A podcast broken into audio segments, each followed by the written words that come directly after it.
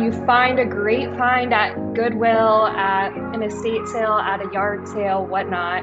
And then when you get an offer, it's really an adrenaline rush. And that's kind of what drew me in. And just being able to learn about new brands and fashion trends, it's what I love to do. Welcome to the Social Complex Podcast, where we are diving into the complex impact and influence of social media on brands, brains, and the bigger picture of our modern world.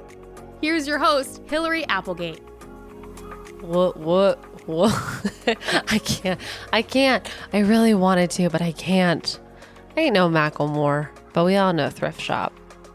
And uh, we're to get ready to pop some tags and grab the $20 bills in your pocket because we're diving into the wild world of thrift shopping on social media with Bree Wolver of the popular Instagram page That Girl Thrifts. Bree brings a unique experience as a digital marketer in big tech with a side hustle as an online thrift shopper. Her weekends are spent hunting for treasure in thrift shops and reselling them online, which is both a passion project and one that's great for sustainability. She's not alone though. With nearly 5 million hashtags used, there are plenty of consumers out there who buy their products hashtag thrifted. Bree has used social media to build community in the reseller world, share her expertise in the space with others, and even uses her social media profile as a first dibs space for her most loyal customers. We discuss our background as college sorority sisters, roommates, and friends, talk shop about the parallels between the reseller community and big tech,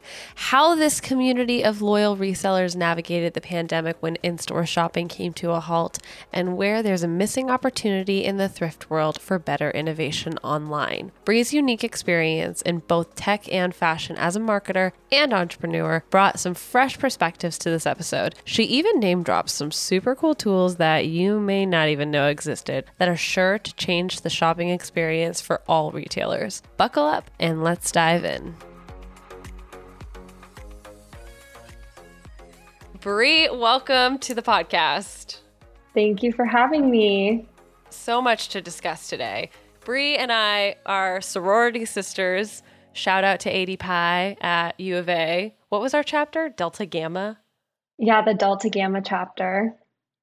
Yeah, baby, what up? So, Bree and I have known each other for over a decade, which is crazy to say. Yeah, we're old. I know. I'm not ready for it. I think that as I'm getting older, the less okay I'm getting with getting older. I don't really understand how that operates. Really? I feel the opposite. Yeah. Like, really? How yeah, so? I'm just like, I don't know. I just feel like forever I was dreading turning 30, you know? And I'm just like embracing it now. The 30s, our 30s are going to be like the best decade. I can feel it. I really need to take a chapter out of your book right now because yeah. I'm feeling all sorts of sour about it. but Bree has an incredible background, and not only does she work in marketing, uh, but she also has her own side hustle. So I'm not going to talk about you. I'm going to let you talk about yourself. Bree, give a little bit of background information on who is Bree Wolver. Okay. Well, I'll start from the beginning or from our U of A days. So, as Hillary said, we were sorority sisters. We were roommates at one point, but um, I went to the University of Arizona and I majored in family studies and human development. So, how did I get into marketing? is like the million dollar question I ask myself. But I've always been super fascinated with marketing, with social media. And when I was in college, I actually had an internship doing public relations at a nonprofit.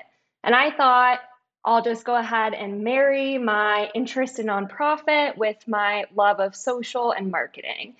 But the reality of it is that there's not a ton of money in a nonprofit it's incredibly difficult to make a career that's sustainable for your lifestyle and you know it's it's mm-hmm. it's a mm-hmm. personal decision i've known so many people who have gone into nonprofit and had to get out of it just because they couldn't afford the bills and it's just the way of the world and it's unfortunate but it's a harsh reality of it yeah that's true and i think it's just I was fascinated by learning about people because you really learn about relationships and families and I had a family member who worked for a nonprofit. And so that's why I majored in family studies. But I feel like when we were graduating, around 2014, that's when social media was really like popping up Twitter and Instagram. Like, I look at my Instagram from when it was first a thing.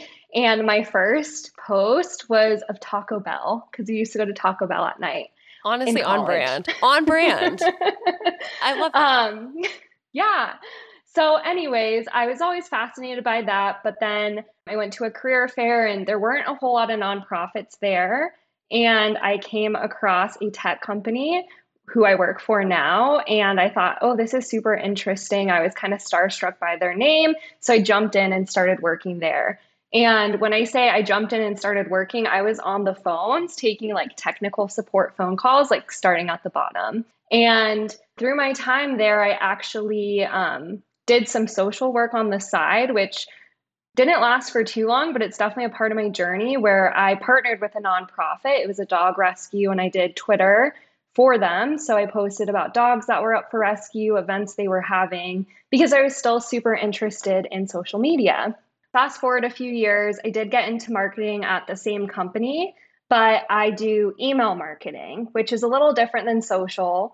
Still super interested in social. And so organically, I just kind of got into thrifting and just selling stuff out of my own closet is what sparked that. Actually we were redoing the floors in our house. We had to take all of the our clothes out of our closet. And i said hey i'm going to try to sell something on poshmark. I was surprised how quickly it sold. My husband and i were like maybe we can go to goodwill and find stuff to resell so we started doing that someone at work actually told me about someone that they knew that did the same thing and had a youtube channel about it so i started like binge watching their youtube channel found the reseller community, literally hashtag reseller community on Instagram. And yeah, my social journey as that girl thrifts really took off from there. What drew you to keep researching and looking more into thrifting in the first place once you discovered it? It's hard to explain, but it's obviously thrifting is so good for the environment and it's sustainable fashion. And there's so much waste that comes from clothing and people throwing away clothes or you know there's just an excess of clothing in the world.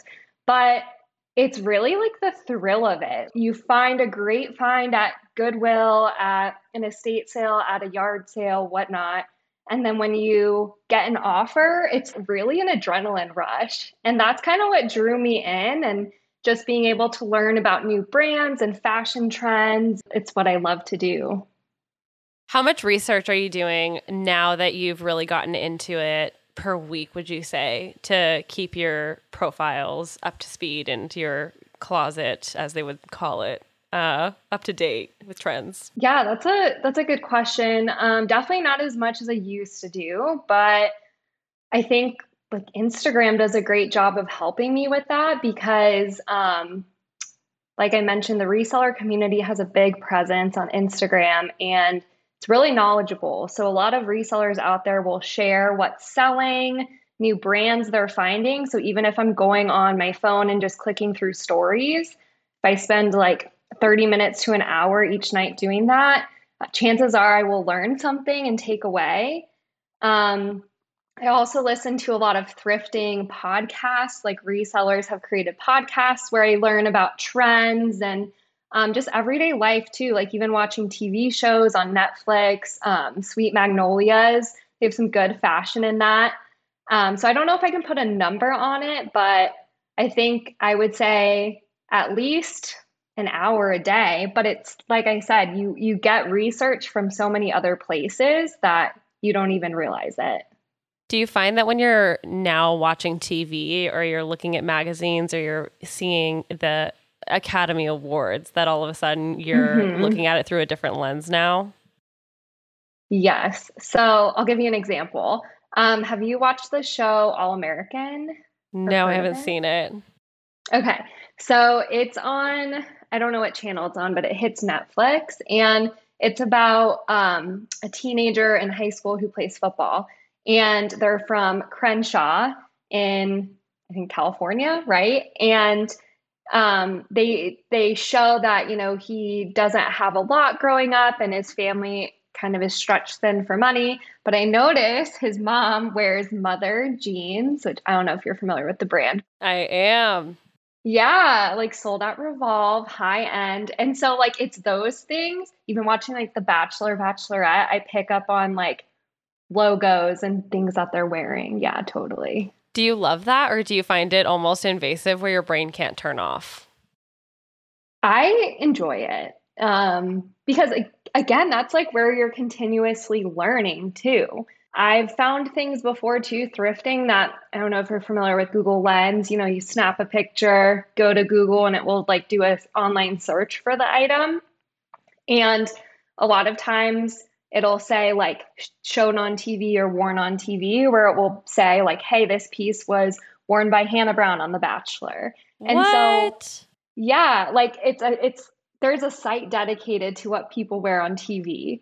That's insane. I didn't know that. Yeah. Then because if you're watching like TV and you see someone wearing something and like what are the chances that you see either a style similar or that same piece at a thrift store on clearance at a retail store? It's like I think it's so cool.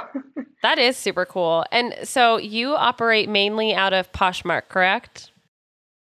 Yeah, so I have I'm on three platforms: um, Poshmark, eBay, and new to Etsy because I'm trying to expand into vintage.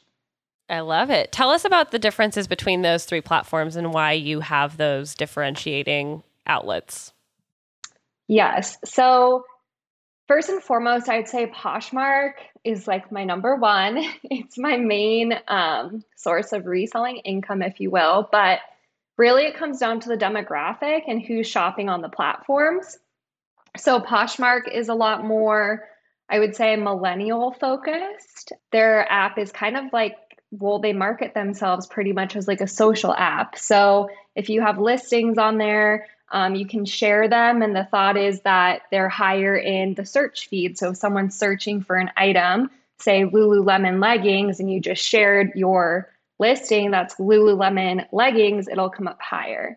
So it's more of like a platform where it encourages engagement and it encourages you to connect with other people. Like you can leave, they're called love notes after you purchase something once you accept it, which is essentially like a feedback or a rating.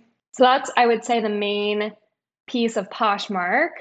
While eBay is a lot more, the best word I can use is it's a mature platform.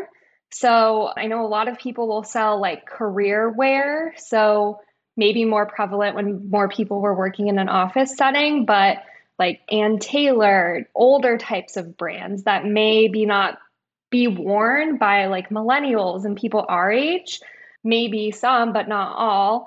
And I find that those types of brands do better. And then also vintage pieces do better on eBay. So it's just a different demographic completely. Whereas Etsy, that's a platform where you can go if you're making things, which I don't make anything, but it's for makers and for vintage. So I primarily list all my vintage on Etsy. That's really cool. And it's interesting that you say that Poshmark has the social component to it where people can share and communicate with one another and that it also sinks into search. So I always call like Pinterest and YouTube pseudo search platforms because it's generally mm-hmm. someone looking for something with intention and then that's how they're going to discover it. Do you find that that would be a similar categorization for Poshmark? Yeah, it definitely could be. Um, full transparency, there's been a lot of changes with search on Poshmark. So the whole idea about sharing and staying relevant, if you will, in the search is an important component. But I think one of the pain points with the platform is actually if you're searching for something in particular, it's harder to find. Tell me more. Well, there's something that's going on right now in the Poshmark world. And this is really where the reseller community ties in because it's like the reseller community is so unique in that um, they're really transparent on social. And I mean, I play into that too, but as an example, there's some algorithm changes going on with Poshmark right now. Normally, they encourage, for example, a listing title to be super descriptive, right? Like new with tags, Levi's, wedgie jeans, light blue, size 26, right? Super descriptive because that kind of plays into the social media, not social media, SEO aspect, right? And one of the things with Poshmark is if you're shopping on Google and searching, you probably always see a listing from Poshmark. But what has been happening lately is if you're searching on there, there's listings that are coming up that are not descriptive, which is crazy.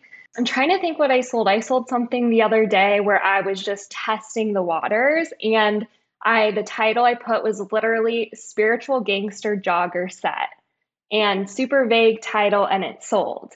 And so the reseller community that I mentioned surfaces these algorithm changes and talk they talk about it on Instagram and that's how I find out about it. So I think Poshmark is going through I don't know, it's like a transformational period where they're trying to adjust something with the search and the algorithm, but there's been a lot of people including myself saying it's it's really hard to find certain things on Poshmark right now. That's interesting you say that because I actually was having a really hard time. My brother is getting married in a few months and I am in the wedding party, so I have to find a dress and I always try to sell my stuff on Poshmark if it's a dress that I'm not going to wear again.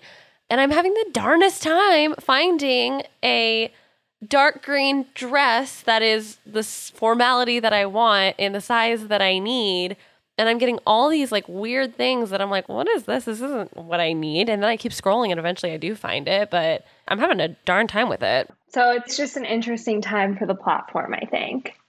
How has it changed over the life cycle that you have been working on the platform? Yeah, that's a great question. I mean, um, sharing your closet has always been such an important component. And I really wouldn't say it hasn't changed that much until now. Like whenever you do a search on Poshmark, your default filter or search setting is just shared, which rewards people who are sharing more. Um, but like I was saying, how search has changed, it's starting to share based on recommended. So I don't know if that means the search is like has to be trained like I don't know, we're talking about machine learning and marketing. Like a TikTok feed? Yeah, I guess, I, I guess. I'm not even on TikTok. That's oh my gosh, Bree, we are talking about that after this. We need to be on TikTok. I know. There's so many like trends on there too that I hear about that like for even fashion, like I should know. Someone on this podcast said that it, it I think it was Sarah. She said that it was Gen Z's language was the, like how you speak on TikTok, regardless of what generation you are. So, especially from a trends mm-hmm. perspective, I mean, yeah, there's a lot going on there. Yeah. I literally, not to change the subject or dive into TikTok, but I was at a Goodwill once. I use my Instagram stories sometimes as like a baseline for should I pick something up to resell if I'm unsure about it. And I normally do this for things that seem trendy to me. And so one day I was at Goodwill and I saw this dress and it had strawberries on it and there was like sequins and it was like so pretty and cute and I snapped a picture of it and I posted it on my Instagram story and was like, should I get this or saw this today? But I didn't pick it up, was the moral of the story. And more than one person messaged me and they were like, that dress was all over TikTok. Oh, no way. and then I started looking on Poshmark and you can see what sold and look at like the comps. And I was like, this Goodwill is like 30 minutes away from me. Do I chance it and try to go back and grab the dress? oh my gosh. That would have been epic. I'm assuming you didn't go back. I called them and the dress was already gone. So well, that's more efficient. Yeah. But that's why I'm like, I keep saying I need to get on TikTok because of trends, but I'm like so scared that it's going to be a time suck. Yeah. Okay. So you think it's going to be a time suck. Why? What makes you feel that way?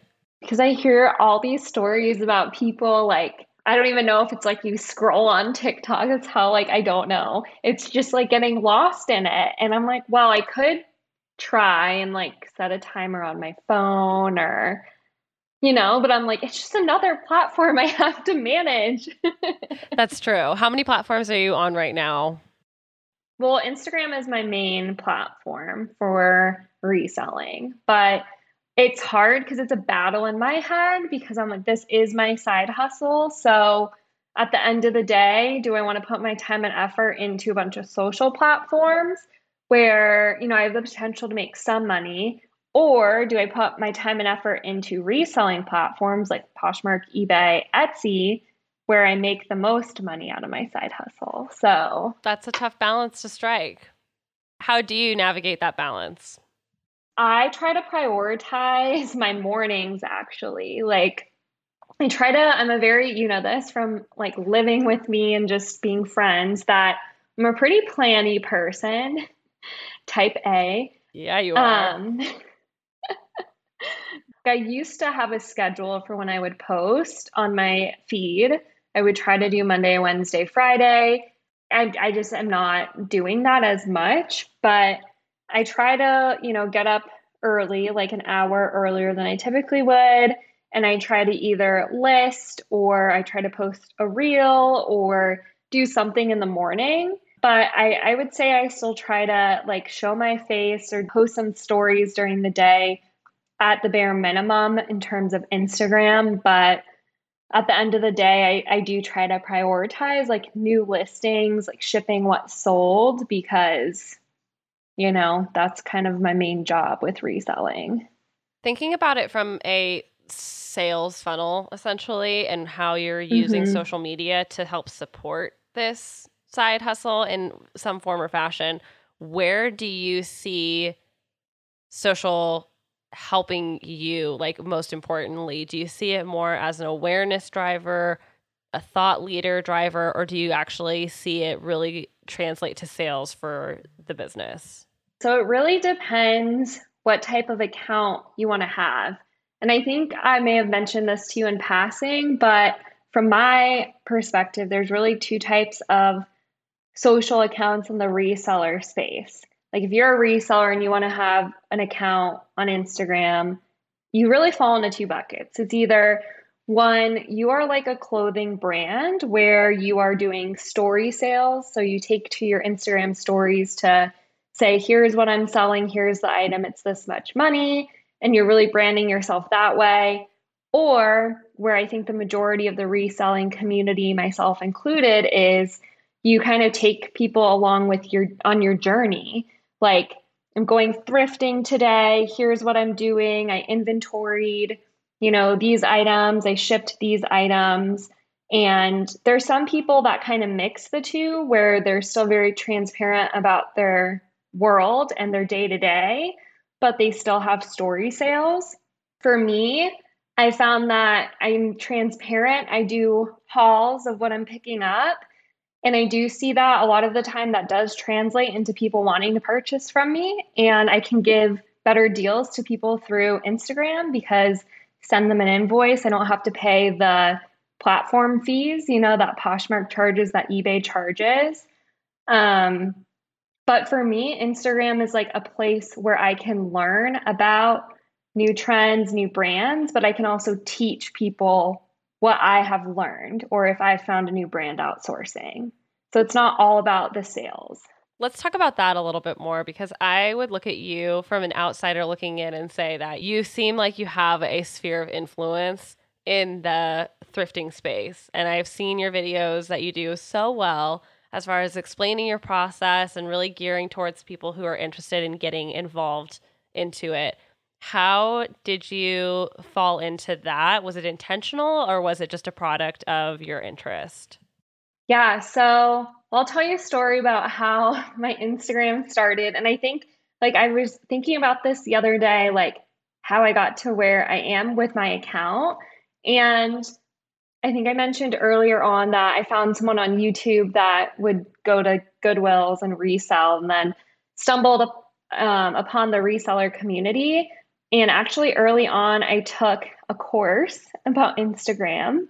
And in that course, it reiterated talk to your audience and find what their pain points are, and then craft your posts and your content around those three main pain points.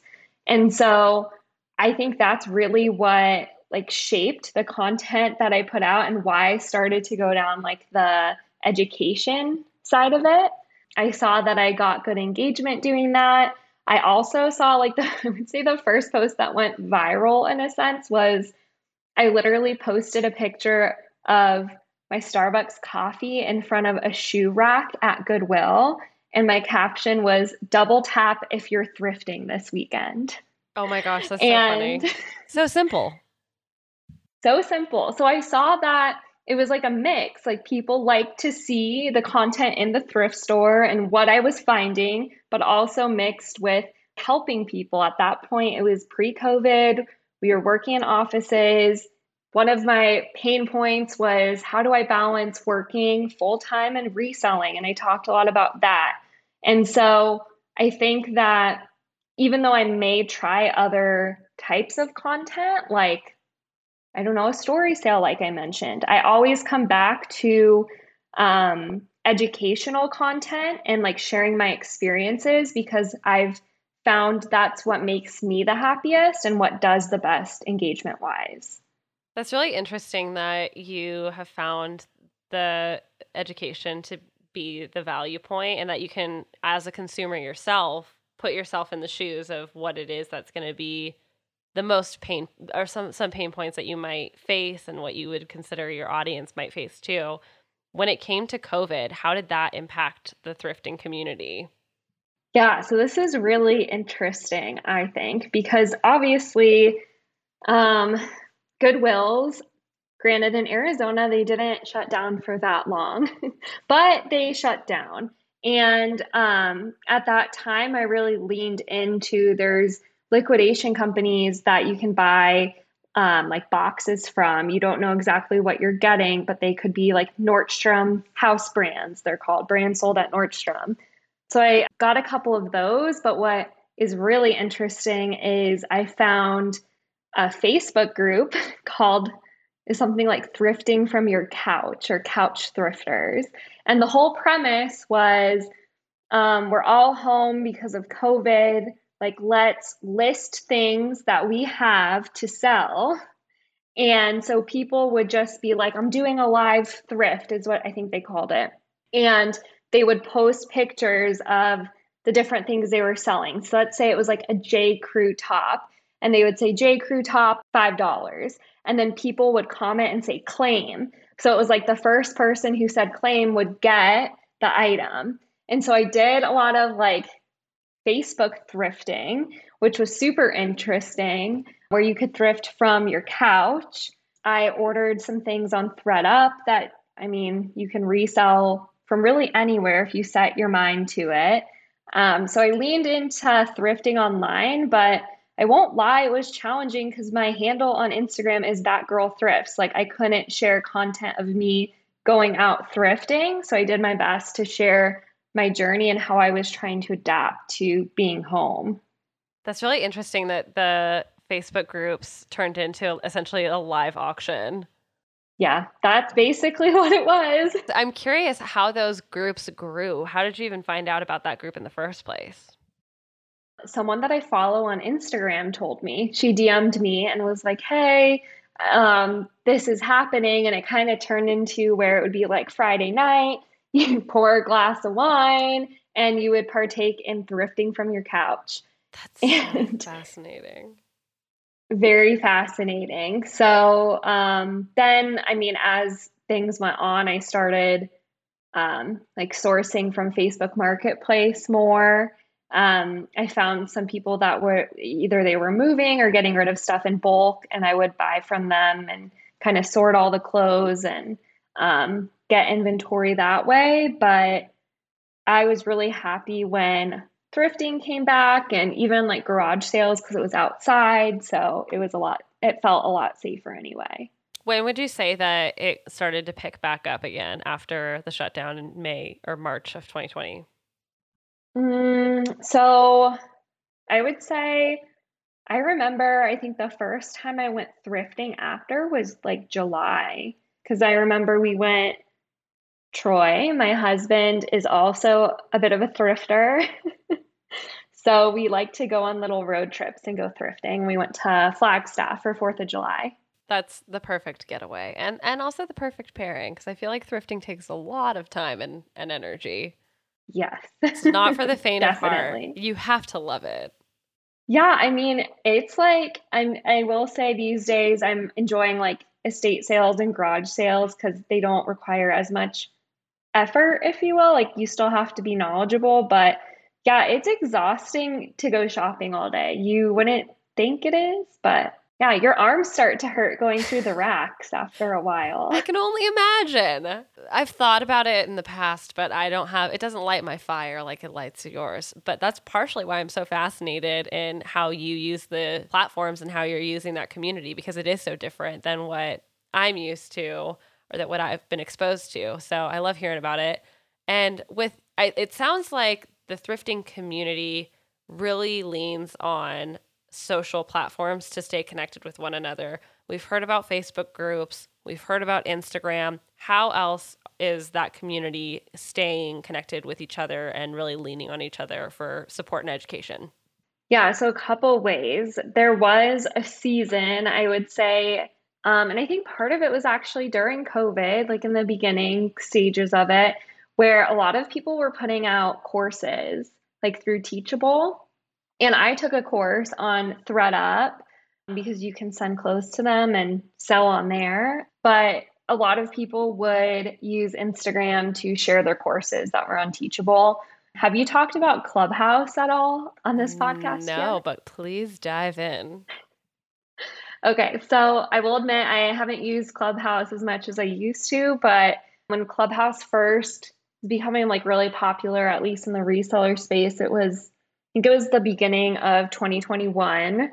And even still today, I get the notifications. A lot of resellers will have like co working spaces in there where they will just um, like have a room and they'll be like listing independently, but they'll have a room to talk. I've been in rooms where they do interview panels or they do rooms about certain brands, trends, etc. So that's definitely a unique space that when it first came out, I was really interested in because it's like you just pop your headphones in, go for a walk, do whatever. For anyone who doesn't know what Clubhouse is, what is it? Yeah, so it's an, like an audio only. I don't know if it is it considered social media? Yeah, I would consider it social media. I consider okay. social anywhere where people can come together, share ideas, build community, have connections with one another. That's to me social. Okay, I love that. Then, yes, it's a social platform where it's audio only and it works in the sense of, and I hope it still works this way because it's been a while, like I said, but you can create a room, if you will, and then you have like a panel of people that are on the virtual stage and then you have an audience, and people in the audience can hit a button where they raise their hand because they want to come on stage and say something. And the panel of people on the stage can invite them on the stage. And it's essentially a chat room. There's no video. I don't know if you can record on there now, but it was just voice only. Clubhouse was such an anomaly for me. I I wanted to get in, I got in, and then I was like, uh, uh, uh okay. for me personally. Yeah. I didn't, but I didn't have a community that was really calling my name on there. So it's cool to hear that you had thrifting on there and that you still do get notifications on it. Yeah, I don't think I would be on it if it weren't for reselling. Um, but there's been some pretty cool people on there that I've listened to. Like Tory Burch was on there. She probably still is on there from time to time. That's Rebecca. Minkoff really cool. So you're yeah, you're getting access to designers that are legendary that you normally wouldn't really be able to hear from. And you can also ask questions too, right? You can raise your hand and you can become a part of the conversation in different ways. Yeah, totally. You can engage if you want to. Yeah. That's so cool. I feel like that's what a lot of companies started to try to do when it came to like Instagram stories, for example, or Instagram Live or TikTok Live. Everyone tried to have that dynamic where you can sit and interact and ask questions and get access to people. But Clubhouse definitely has a unique taste on it, take on it. Taste. a unique taste of the of the audio only platform. Because with podcasting you don't get that direct feedback either. You record an episode like we are now we get it live and then eventually we're going to hear feedback on it but there's no like at the same time that you're recording style. So i do like that they broke out in that way. Yes, I would say the only downfall it, where I prefer a podcast more is like if I'm doing something and I like miss what they're saying, you can't pause it or like rewind. It's all live. Yeah, that The one downfall. That definitely is the one downfall. That makes it a really big challenge. So aside from Clubhouse and Instagram and Facebook groups, are there any other platforms that are really popular among the thrifting community? Yeah, I would say YouTube. Um, I'm not sure how popular it is now. I think it's still pretty popular, but in the beginning, I really relied on that platform to learn because a lot of resellers would do what sold videos where they would share what's selling, and that gives you the best understanding of not only what brands are selling, what trends, um, and it teaches you a lot. A lot of people would post like thrift with me, so they would kind of take you on their journey to finding new inventory. Um, and I, I mean, I do think it's pretty popular, but I know of people who who used to use YouTube who don't use it anymore, at least to put content out. But that was something I relied pretty heavily on when I first started.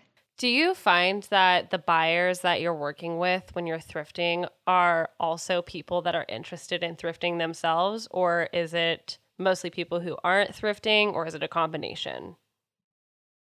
I would say it's probably a combination, but I think it's more people who don't thrift because, in my opinion, people who shop on like Poshmark and eBay, they're people looking for a deal, right? Like if they weren't, they would just purchase something full price retail. That or, you know, they are dedicated to sustainability efforts. But I think a lot of people don't have the patience to go out there and dig for deals at a thrift store. So I think at least the people that purchase from me probably lean more to the not interested in thrifting universe. Interesting. Very peculiar. Thank you for sharing. Since this is a little bit timely, you know that Instagram came out with the chronological feed again so that people can choose if they want to do chronological or if they want to do their algorithmic feed. Have you noticed a change since that's come out? Well, in all fairness, I recently saw that I got the chronological feed rollout, right? Because if you if you tap on your profile name or your handle, it says what favorites or following. Mm-hmm. So I noticed that I just had it for the first time last night, and I haven't played around with it yet. Um, on my personal feed, I just took a nosedive on my engagement after it came. And I don't really care Uh-huh. about my personal feed because that's just for, you know, me, myself, and I as like a scrapbook. But I posted a picture from this weekend and it was really cute. And I swear my engagement was cut in like a quarter of what it usually is. Really? Yeah. So I'm watching Oh. out for the brands that I work with just to see what's happening. And I don't have enough data to be able to tell if it was just like a fluke or if it's Yeah. going to be a thing. But I've warned a lot of my clients that if chronological stays, then the volume play is going to have to come back up because it used to be so much emphasis on the quality of the content, but now it's on the timing and the frequency of the content to be able to get more. So That's so interesting. I'll be curious I'm to see if you notice anything with that. Yeah, I'm gonna have to pay attention to that because one thing I noticed with like the popularity of Reels, when I first started my account, I was getting probably like two to 300 new followers a week. Like I had pretty good engagement. And then, you know, things kind of leveled off. And then when I started posting Reels, that engagement was similar to the engagement I got when I first started my account. Interesting. Um, so I'm gonna have to do some investigative work on the chronological feed. yeah, take a look. Has your growth still been consistent since you've been posting reels, or do you feel like it started to level off a little bit again? Yeah, it depends on the reel, honestly. Um, I had one reel that went, I would say, viral, and I got a boatload of new followers. I think I had like 9,000 likes on it. And so I got a boatload of new followers. And then I still get like good views and engagement. But right now, I would say my following has been pretty consistent for the last couple of weeks. Which so. makes sense. It's an ebb and flow all the time on what it does. Do you take your social media audience anywhere offline, especially knowing that you work in email marketing? Do you have an email list? oh, I'm awful. No, I don't. Well, okay.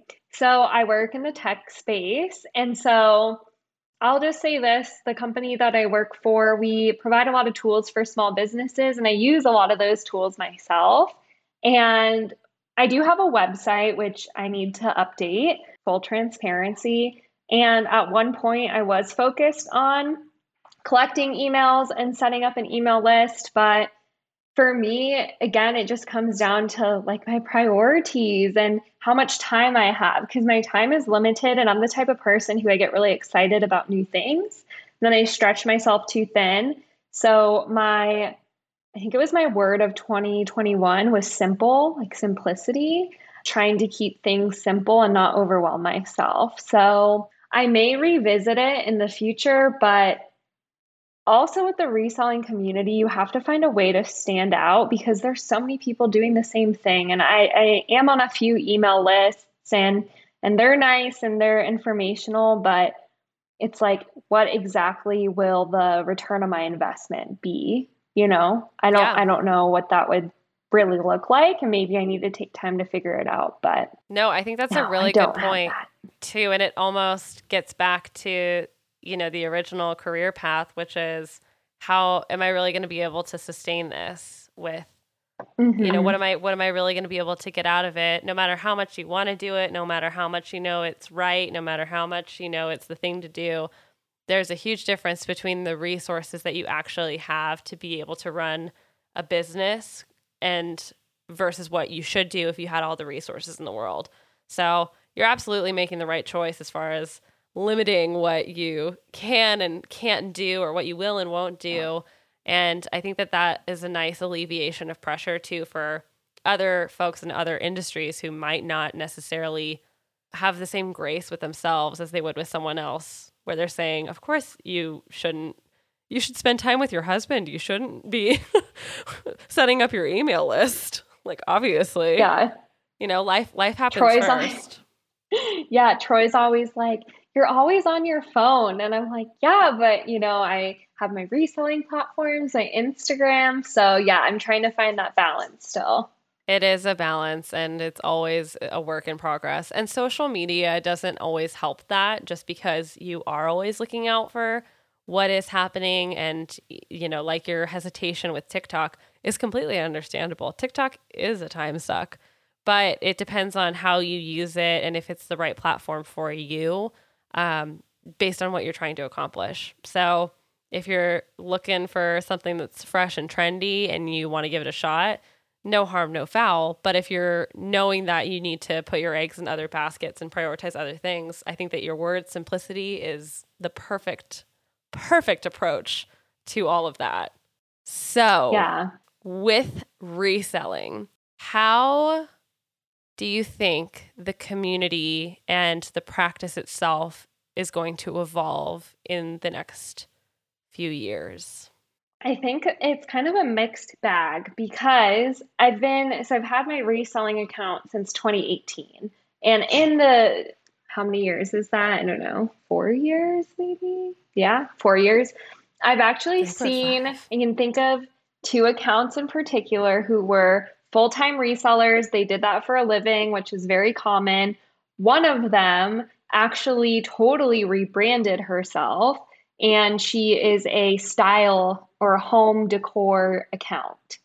And um, it's been interesting because a lot of people they'll set up their reselling Instagrams with like branded Poshmark, like Posh Arizona. I don't know if that's an account, but it's like their identity is in Poshmark. And this particular person had a similar identity like that and totally flipped the script and transitioned into like being a content creator, blogger about home decor, lifestyle, that type of thing, which is really cool. But my point in saying that is a lot of times people come in and out of the space. I think especially during COVID times, there was a lot more people jumping on the reseller bandwagon, I guess I can say, because, you know, people were maybe working in the service industry and they were not able to work at the time. And so they tried reselling, or, um, you know, they see a viral TikTok about reselling or a viral reel or something and they get interested in it and they give it a shot. And for a while, there's a lot of people doing it. It dilutes things, if you will. And I think that once people see that it's fun, but it's a lot of hard work, they kind of transition out into something else. As far as what reselling will look like, I think it'll still be around. Like you look at eBay, and my mom was on eBay, which is why I had an eBay account. Like that was like 20 years ago. So I think it'll always be around, but I'm also noticing that these small business owners and resellers now that we're doing like more markets outdoors are like looking at spaces of being like a vendor and bringing back that like brick and mortar feel. So even for myself, I'm interested in like being a vendor somewhere or having a physical space. So I think it'll be interesting just to watch how things translate from being primarily online only to maybe a mix in the future. That's really interesting that to sense. hear about brick and mortar coming back. I would uh, completely agree with you. And I also think that there's more opportunities for digital experience in brick and mortar too. I mean, QR codes made a comeback, which is wild. Mm-hmm. QR codes really thrived in the pandemic and still probably will. So it's interesting to hear you talk about that when it comes to your unique experience with working in big tech and then also having this niche community, what are some lessons from big tech from a marketing perspective that you think would be really beneficial for these small niche communities who are trying to thrive online to know? So, the first thing that comes to my mind is the word experimentation. So, um, in my role at, in my job, we do a lot of experimenting. So, however, that could translate to a smaller niche community, I think that a lot of like small business owners and resellers can take that as a lesson to be learned don't know if that really answers your question well, but like when I think of doing things or making a change in my business, I always think of like, let's try this out, see what happens. If it's a winner, then let's like keep rolling with it. But that's what I take out of it because the world of technology and marketing and platform is always changing. So you have to like evolve and try new things.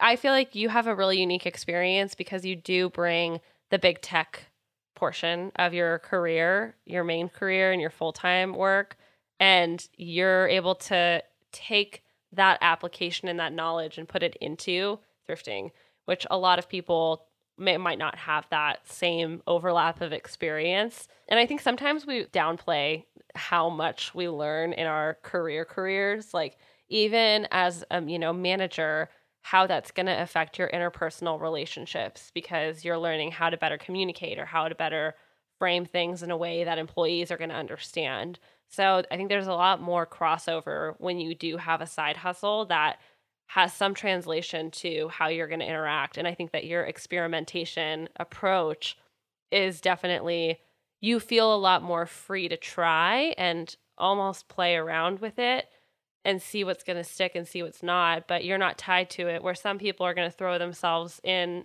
off the deep end and marry themselves to an approach for a year that might not be serving them. So it's interesting that that was the word you chose. Mm-hmm. Yeah. And even like thinking about my small business and my side hustle and how that benefits me in my role at a corporate job, it's like there's crossover there too. Like even something as simple as talking on Instagram stories. Like that helps me speak better in meetings that I'm in and helps me better present myself. So it's just funny. There's crossover between the two. When I interviewed for my job, I literally used my side hustle as it's my first job in marketing. I'm like, well, I'm marketing myself on Instagram. Like I have I think at the time I had like 2,400 followers. So I used that to my advantage and it worked. I love that. I love that so much. I love the crossover and it's natural. And also that you work in a company and an organization that is going to be supportive of you and that side hustle that you are doing so that you feel good about being able to talk about it and not have it be like a in the closet sort of ordeal. Totally. Super supportive. We have like a employee group for entrepreneurs. So it's oh. it's really unique and cool to see. I love that so much. So, since you know so much about the different thrifting apps, social media sites, where's the missing space? Where's the gray space that has an opportunity for a tool, a software, a social platform, a community, anything to come in and really shake up what is going on in the thrifting community? Wow, that's a great question. The first thing that comes to mind is, and I haven't talked about these other platforms I use, but when you resell or just like whatever, you don't have to be a reseller. If you sell on Poshmark or eBay, like from your personal closet, there's a term called cross listing. And so if I post something on Poshmark, I want to post the same thing on eBay, I want to post that same thing on Etsy. So you could take the manual approach of copying and pasting, it takes forever. So today I use those platforms that I mentioned, but there's also additional tools that I use. One is a cross lister. So I actually like upload all my photos and list from this app and it pushes the listing onto the different platforms. Aside from that, I use another tool to share my closet. It automatically shares my closet. It automatically sends offers out to people who have liked things on Poshmark. And so I think there's definitely opportunity to consolidate all of those tools. And I know that Poshmark has made attempts to roll this out, and maybe there's bigger plans in the future, but um, there's really an opportunity for a platform that has those tools, but also has like the backbone to support customers and the customer experience. Because I look at Poshmark and they're a big platform that really backs their seller community. So then you look at eBay and they will always side with your buyer, with the buyer first over the seller. And so there's all these pros and cons of each platform um, and different tools that people use in tandem. So I think just being able to combine it all in one place is definitely needed. One thing I also just thought of was this might be backtracking a little, but I think it's important to share with Poshmark because it's a social platform. They pre COVID used to also have, they're called Posh Fest, which is like live in person events where you could meet your, they're called PFF. Wait, did I say that right? Poshmark, it's like Poshmark BFF, your Poshmark friends in, in real life, which is such a bizarre thing. But I, yeah, it's crazy. But I think there's like a lot of opportunity that people can learn and take from these different platforms to create a platform that creates community that has all the tools that resellers need, supports sellers, etc. Those are two very unique and interesting ideas that I would love to see if they come to fruition. And I love to see new platforms in the space really shake it up, especially if Poshmark can't figure out their algorithm, we're going to have issues. Yeah, or like take Troy, my husband, he goes through waves of selling on eBay where he he's always saying, "I'm going to start my own platform because um, he, you know, has some problems and buyers try to return items or open a case with him and then eBay sides with the buyer and that's mm-hmm. frustrating if you're like doing this full time or part time. So I definitely think there's space for another platform to come in.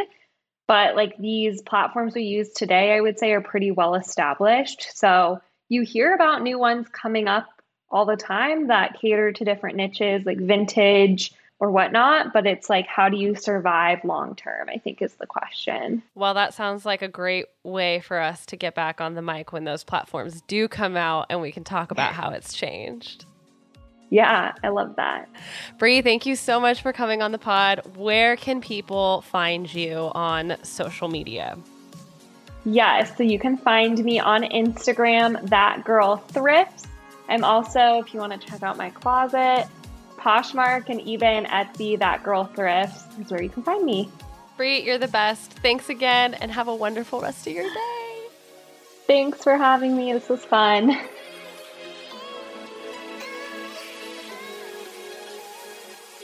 Thank you so much for tuning in to this episode of the Social Complex podcast. Your support means the world to me. So if you enjoyed this episode and want to hear more, be sure to leave a five star rating and subscribe to our show. We'll be releasing a new episode every Tuesday, bringing you various stories, deep dives, and discussions around the complexities of social media in our modern world. To follow along for more, be sure to follow us at Your Social HQ on Instagram or check out Social HQ at www.yoursocialhq.com. I'm your host, Hillary Applegate, and I'll see you back here next week. Stay sane out there. This episode of The Social Complex was produced by You Lucky Dog Podcasts. Do you love recording your podcast, but the idea of mixing and editing makes you want to pull your hair out? Well, you're in luck. Whether you're just getting started or looking for help with an already established show, You Lucky Dog Podcast can help take your content to the next level. Put your show in the hands of experienced professionals so you can focus on creating and having fun.